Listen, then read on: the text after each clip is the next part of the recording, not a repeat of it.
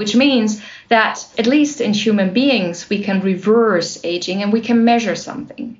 Wow, it sounds a little bit like counting the rings in a tree. That's true. The, dif- the difference with counting the rings in the tree is that the human body is flexible. So normally the tree and the rings they are accumulating, whereas if our interventions are successful and we already showed that, we can actually decrease the number of rings again. Silver Adventures is a content and technology company dedicated to improving the lives of older adults through immersive virtual reality experiences. And this podcast is our opportunity to hear from industry experts, thought leaders, and passionate individuals to share with you their knowledge, expertise, and experiences. Welcome to the Aged Care Enrichment Podcast.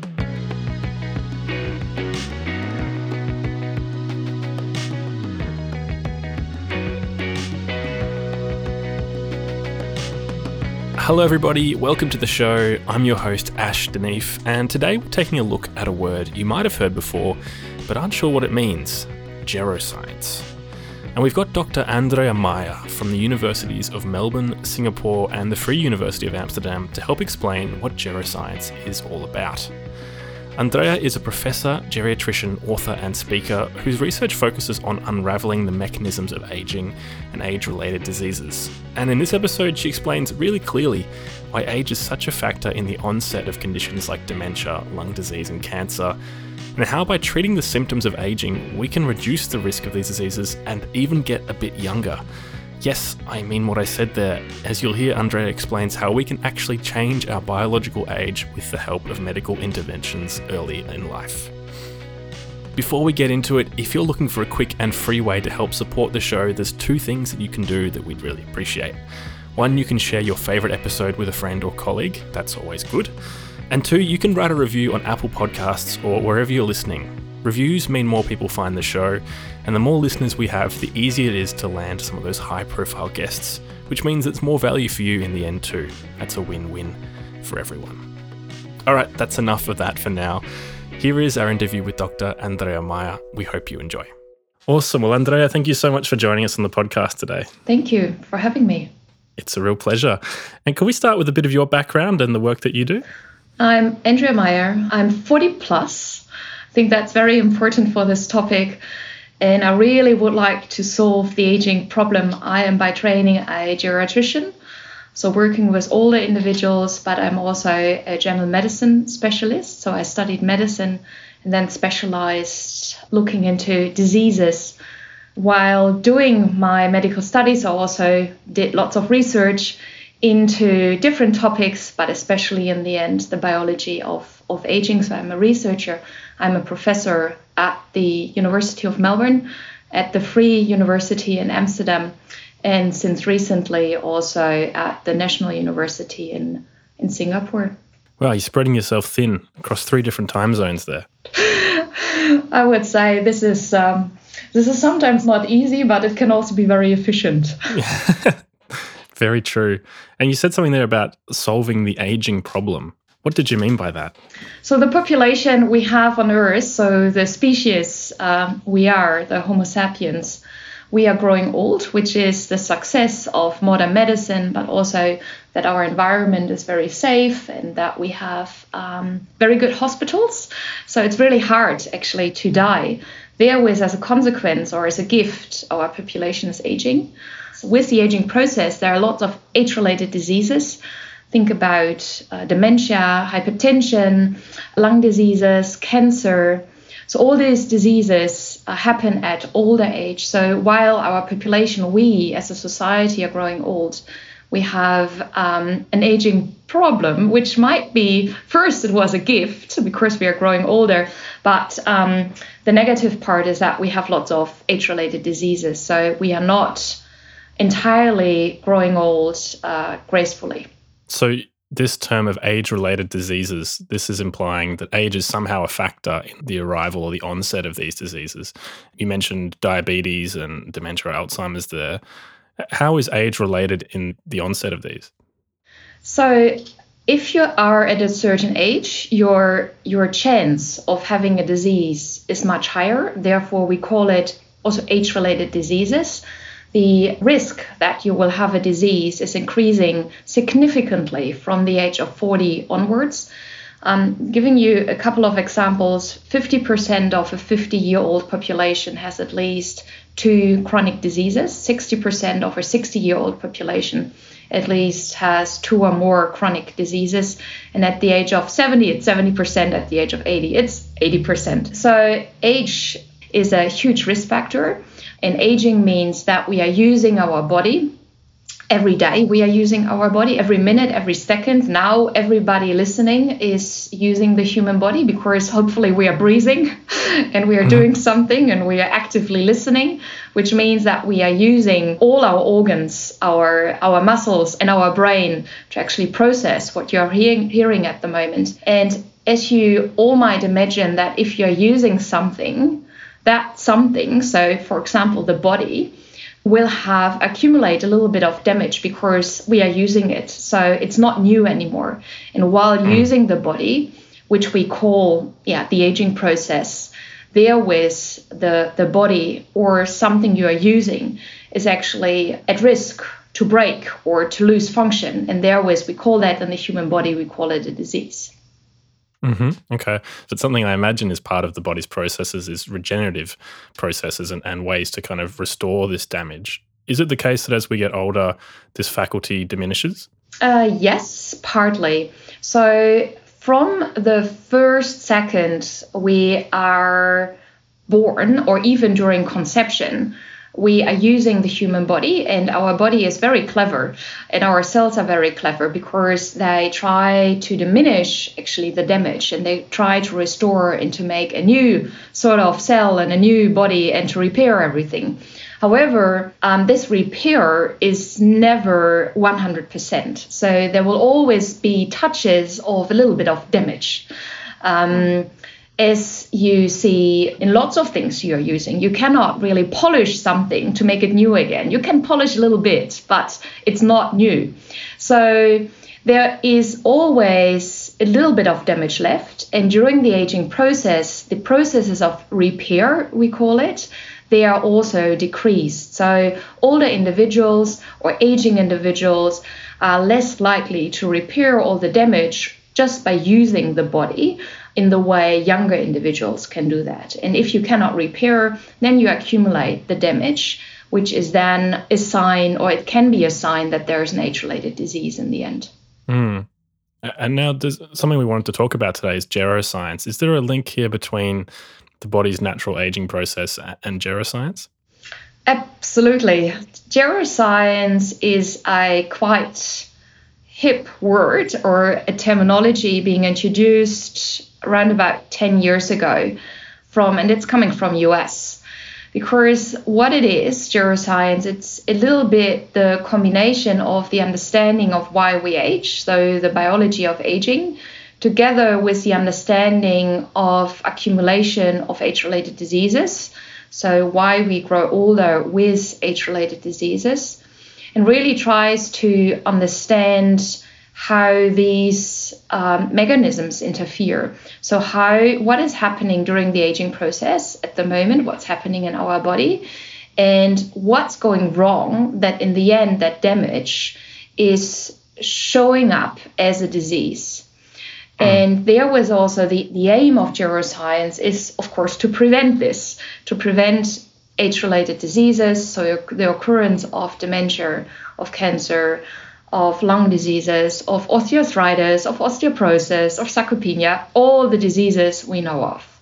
So, with uh, what is causing aging, then, when this question is posed to me, or I think about what that could mean, it frames aging as an optional element of life. Am I hearing that incorrectly?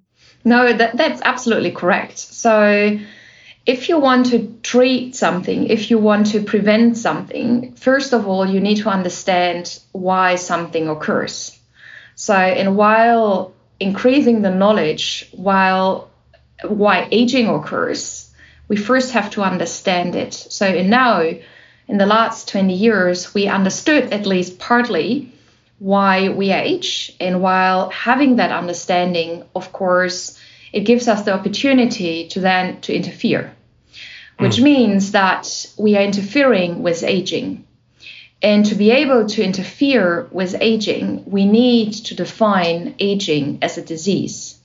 Because I'm a medical doctor, I um, used to treat diseases. Mm-hmm. So I need a disease to prescribe, for example, interventions by giving medication or while um, asking a surgeon to fix something. So mm-hmm.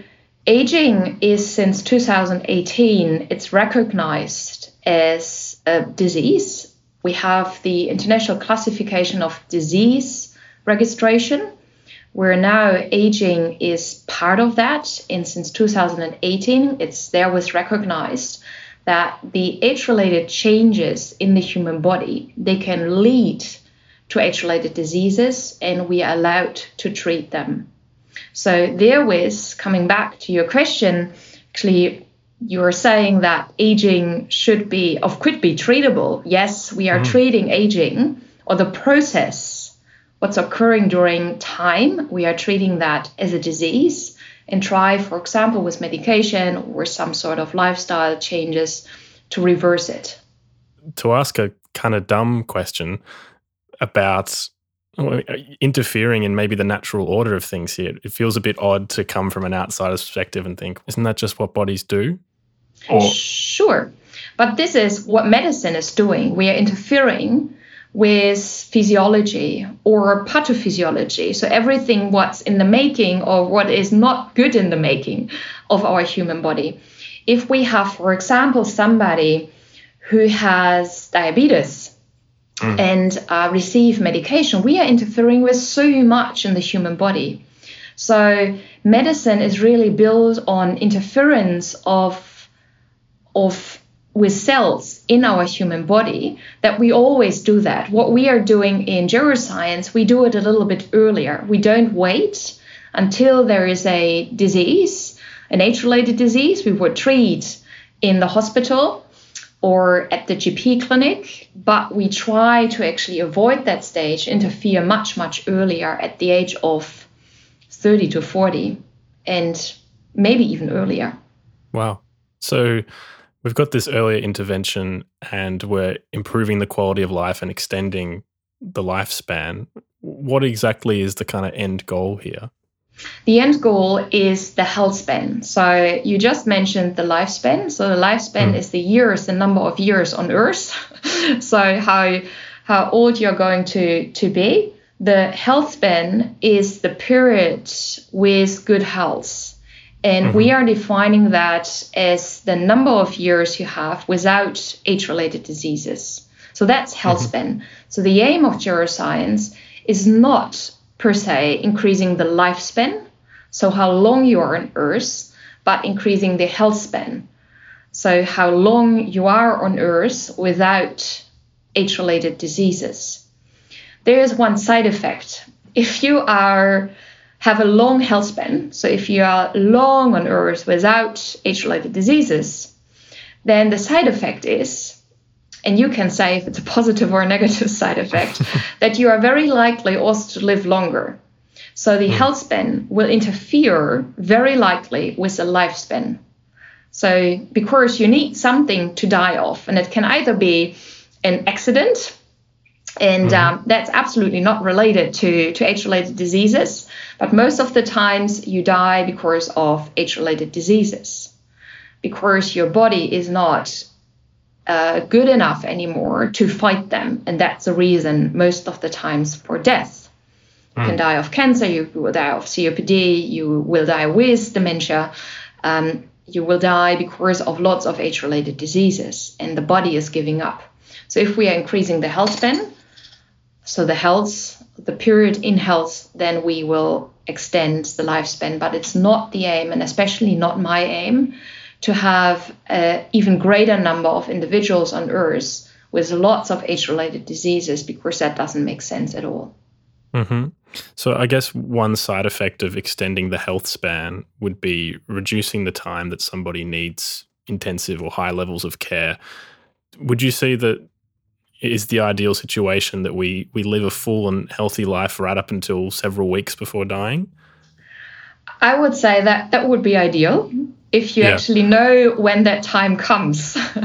because to be very honest, sometimes it's also a very important time in life, the last phase to mm. actually to say goodbye to others. So if we can predict when we are going to die and then having that fast significant deterioration of our body that economically would be wonderful.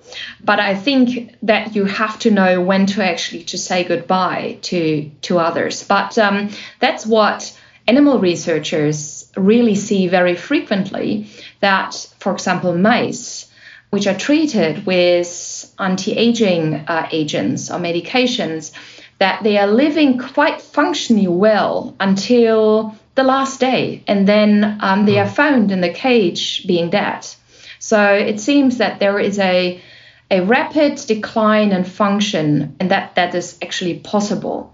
And of course, if you look from an economic and societal perspective, that would of course be quite quite ideal. So mm. there was reducing the number of individuals in residential aged care facilities and the periods of time they need help because every human being of most of them they want to live independently at home that's most of the time the wish of human hmm. beings mm. to be surrounded by your own stuff to be surrounded by things you like and being independent and that's very important Mm, okay, so it sounds like the, there will be, you know, all things considered, if geroscience achieves its aims, there'll be some sort of balance between what's efficient and what allows for a really a healthy exit to life. And healthy exit to life. I love that one. That's the name of my first book. Wow. awesome. So, something else you've been doing, Andrea, is uh, repurposing medications. You've been doing some research into the, the use of different medications for treating dementia. Can you tell us a bit about that? So we have a huge amount of medications present uh, at the moment. Think about medication you take for uh, diabetes or for in high blood pressure or for for different diseases, even psychiatric diseases. And we learned so much in the last last year to the last 50 years about medications how they act, what kind of side effects they have. We give them to a huge amount of individuals and we know how they work and they're quite cheap most of the medications we we already have that we thought in the geroscience field hey there's so much knowledge and we know what these medications do couldn't we repurpose these medications to also give them not to diseased individuals, but to aging individuals. Because some of the medications, they interfere with the human body in a way that it could be quite helpful for either repair or maintenance of cellular actions.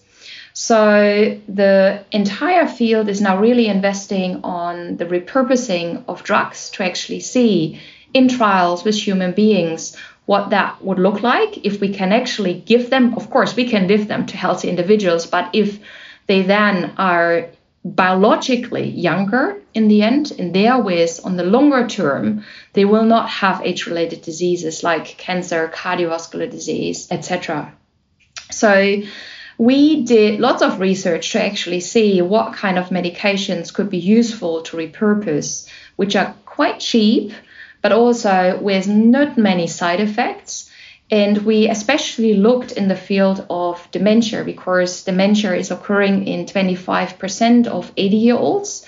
And um, we don't have a treatment yet for dementia. So therewith we really summarized and also doing trials now here in, in Singapore to see what are the candidates we could use. And we found a couple of candidates actually, which are quite positive if we are looking at animal studies and which have some positive signs already in human studies. Hmm. So, can you give us some examples without going too deep into the technical specifics? I will give the example again of diabetes. So, if you have mm. a high blood sugar, level, lots of individuals get then uh, metformin. Metformin is a medication to actually to lower the, the glucose blood uh, level and to also keep the cells a little bit healthy while having uh, higher glucose uh, levels. So the idea is if we would give that medication, but there are a couple of others to younger individuals to already make their aging cells a little bit smoother to react on food intake, for example, mm. that you would prevent all the damage while while eating at earlier earlier stages, already at the age of 30 to to yeah 70 to 80 doesn't really matter. Um, so that's one of the examples being tested in a very big study by a colleague of mine Nir Barzilai in US. He is including uh, thousands of US uh, Americans at the age of 60 to actually give metformin and um, we are going to do studies to also look at the mechanisms in much younger individuals at the age of my age, at the age of 40. You're listening to the Age Care Enrichment Podcast, brought to you by Silver Adventures. And we want to thank all of our listeners and subscribers, especially those people who've shared this podcast with a friend or colleague. Because of you, we've just entered the top 50 mental health podcasts on Apple Podcasts and we're one of the fastest growing health podcasts in Australia. We're looking to take the Aged Care Enrichment podcast to the next level by partnering with great organisations to showcase their message with our rapidly growing audience of aged care executives and people working within the industry. If you'd like to discuss what an advertising opportunity with our podcast can mean for your business, send us an email. We're at acepodcast at silveradventures.com.au. That's S I L V R Adventures. Remember, there's no E in there. Now let's get back to this week's guest. Mm-hmm. Okay, so throughout this whole conversation, we're talking a lot about preventative medicine and, and interventions to prevent future complications. This is not normally the way that medicine operates, right? This is kind of a shift of focus, isn't it? Yeah, absolutely. Because I am trained as an internal medicine specialist to treat age related diseases or to treat diseases. If somebody comes in with pneumonia, what do I do? Of course, I will prescribe antibiotics. If somebody has a high blood pressure, I will prescribe that and that and that. So, what this means is that something occurred already and I will act, which is a reaction on something which happened. So now we really say, we know that we can prevent things to happen and therewith can act earlier. And in a way, for example, vaccination is a sort mm. of prevention. So I think everybody knows what prevention looks like. We all know that um, physical exercise and a healthy diet, not having a, a high weight, really prevents lots of age related diseases, and we know it works. And Geroscience also tries, next to bringing lifestyle interventions to the clinical practice, also to interfere with the body while giving medication. Mm. So, if you come with me on an imaginary trip here, and we're imagining that that Geroscience is kind of accomplishing these goals, and we're we're treating things earlier and earlier in a preventative sense. Do you imagine that people who are between the ages of thirty to whenever are starting to take pills and have treatments throughout the rest of their life to extend their healthy aging process? Yes, you, you, are right. I think your next question is then are you really preventative or because aging is a disease? So, therewith, we should start earlier and earlier. But yes, that's the scenario we are working on that actually you get a shot at earlier age, at the age of 30, to prevent the accumulation of damage you repair the damage which already occurred, and therewith your likelihood will decrease that you have age related diseases in the end. So mm. it will uh, be a lifetime of a life approach to end up not at a patient in a room with me as a classic general medicine doctor. okay, they're trying to keep you away, basically. yeah, running out of uh, running out of patients in my waiting room. That's really my aim. But there was having other approaches, especially in the public health arena or primary care, that we actually uh, tackle the symptoms 30 year olds already have at a, a much earlier space to to grow older without diseases. So a lot of this is in the kind of theoretical or research stage at the moment, right? Is there anything that's out of trials that's being used with humans to great effect? Yes, um, some of these experiments have been proven positive and good in, in human trials, but in very small trials, so including mm. just 20 to 40 individuals. Recently, there was a study in individuals at the age of 60. These were all males in US, and they were treated with a cocktail of four different medications. And that cocktail made them two and a half years younger after six months of treatment with that cocktail. What does that mean, two and a half years younger? Yes. So they measured it by looking at biomarkers. So we are using biomarkers to actually see if treatments work because we don't have the time to wait 10 or 20 years until there's a disease popping up. That's mm-hmm. a long time. So we are using markers and they used a aging clock looking at the epigenetic makeup that's very complicated. So we have genes, and on top of the genes, there are levels of sugar. And these levels of sugar on top of the genes, they can be altered. And we mm-hmm. can judge a little bit how old somebody is. So it's a little bit a biological age clock. So in these individuals taking four medications were actually two and a half year younger compared when they are started with a cocktail, which means that a little bit the proof of principle that at least in human beings we can reverse aging and we can measure something. This doesn't mean, of course, that these individuals will not have the age related disease because we haven't proven that yet. But at least mm. we have the indication while using these markers to show it.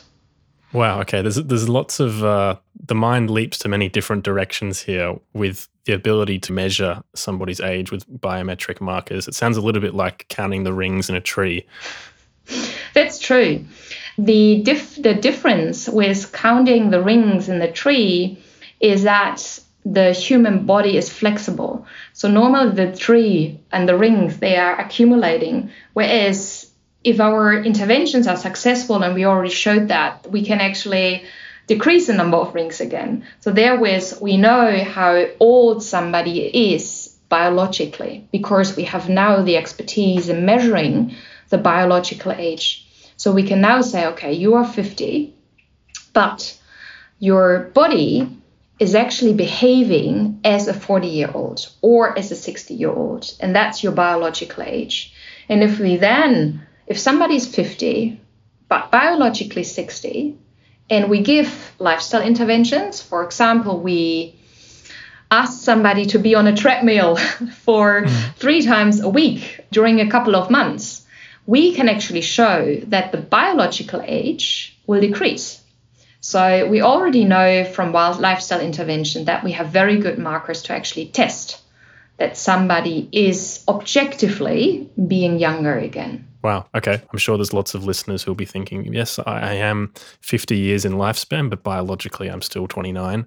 Uh, That's now- important. So next time, ask your GP and say, hey, I have heard that podcast. What is my biological age? And hopefully he will have an answer.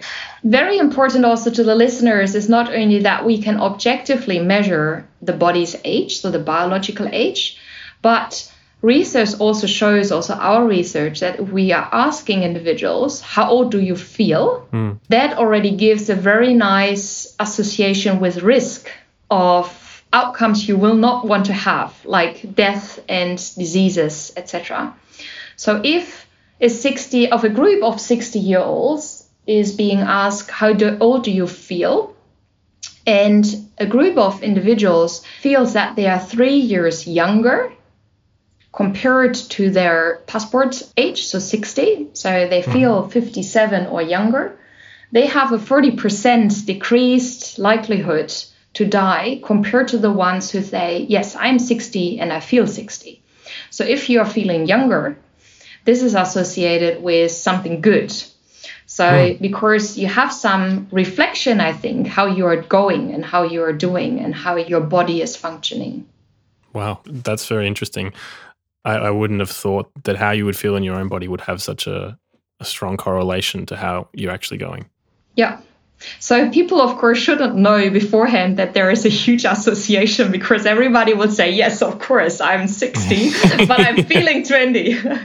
so without that knowledge, if you ask individuals, it's a very good predictor of how mm. it's going later in life. Yeah. Andrea, we're almost out of time. I wanted to ask you one more question. And in the US, uh, very recently, we saw that a new drug has been approved to treat Alzheimer's and I'm going to try and pronounce it aducanumab. I think that's how you say it. Have you heard anything about this? Does this tie into your research at all? Absolutely, and it's um, a sort of earthquake uh, in uh, in geriatrics, and I think around the world there's lots of debate of uh, if that drug should have been approved or or not. Look, it's a it's not a new drug. The mechanism has been studied for at least one or two decades now and it tries that medication tries to remove plaques which are accumulating in the brain. And we think that this is causing alzheimer's disease. But while removing these plaques and these damages in the brain from alzheimer's patients there is the idea that there was you will cure the brain disease. However mm. while giving the medication there is then so much additional damage because of removing and cleaning a little bit the damage in the brain that this might have lots of side effects. So, personally, I think this is a highly political decision. And looking also at the mechanisms of that medication and additionally also what evidence there is, it will not be prescribed much and I think that's good, at least in Europe. I'm not sure about US, but I don't think also in Australia much in the next coming coming years. Of course, it was a highly political decision, in my opinion, and we just need much more rigorous data to actually prove that it's going to work. For now, it's, it's interesting to know that it's not just a case of finding a treatment that addresses symptoms, it's also finding a treatment that doesn't contribute to other symptoms or potentially lead to other negative outcomes. And medication always has a sort of working mechanism. And if something works, most of the times it also has side effects because you are regulating something and then therewith you're interfering with other systems. And the human hmm. body is very complex. These studies really show that inflammation is one of the side effects and therewith inducing even more damage. So I think we, we just need a little bit more time to sort out if this is the best strategy to cure Alzheimer's disease. Fantastic. Very interesting, Andrea. Thank you so much for your time. Where can people find out a bit more about your work and, and your research? Look me up at Twitter, for example, Andrea B. M A I E R, Maier, or LinkedIn, same Andrea B. M A I E R and the regular websites. If you're Googling me, Andrea Maier, you will find hits and all the links. And happy Excellent. to um, answer questions if you have any. Perfect. Andrea, thank you so much for your time today. Thank you. Well, we hope you enjoyed this episode of the Aged Care Enrichment Podcast, brought to you by SilVR Adventures. Don't forget to subscribe to the podcast on Apple Podcasts, Spotify, or wherever you're listening. And if you're enjoying it, please leave us a review. We'd really appreciate it. If you're interested in finding out how immersive virtual reality experiences can enrich the lives of older adults, visit the SilVR Adventures website today at www.silver, that's S-I-L-V-R, adventures.com.au. See you next week.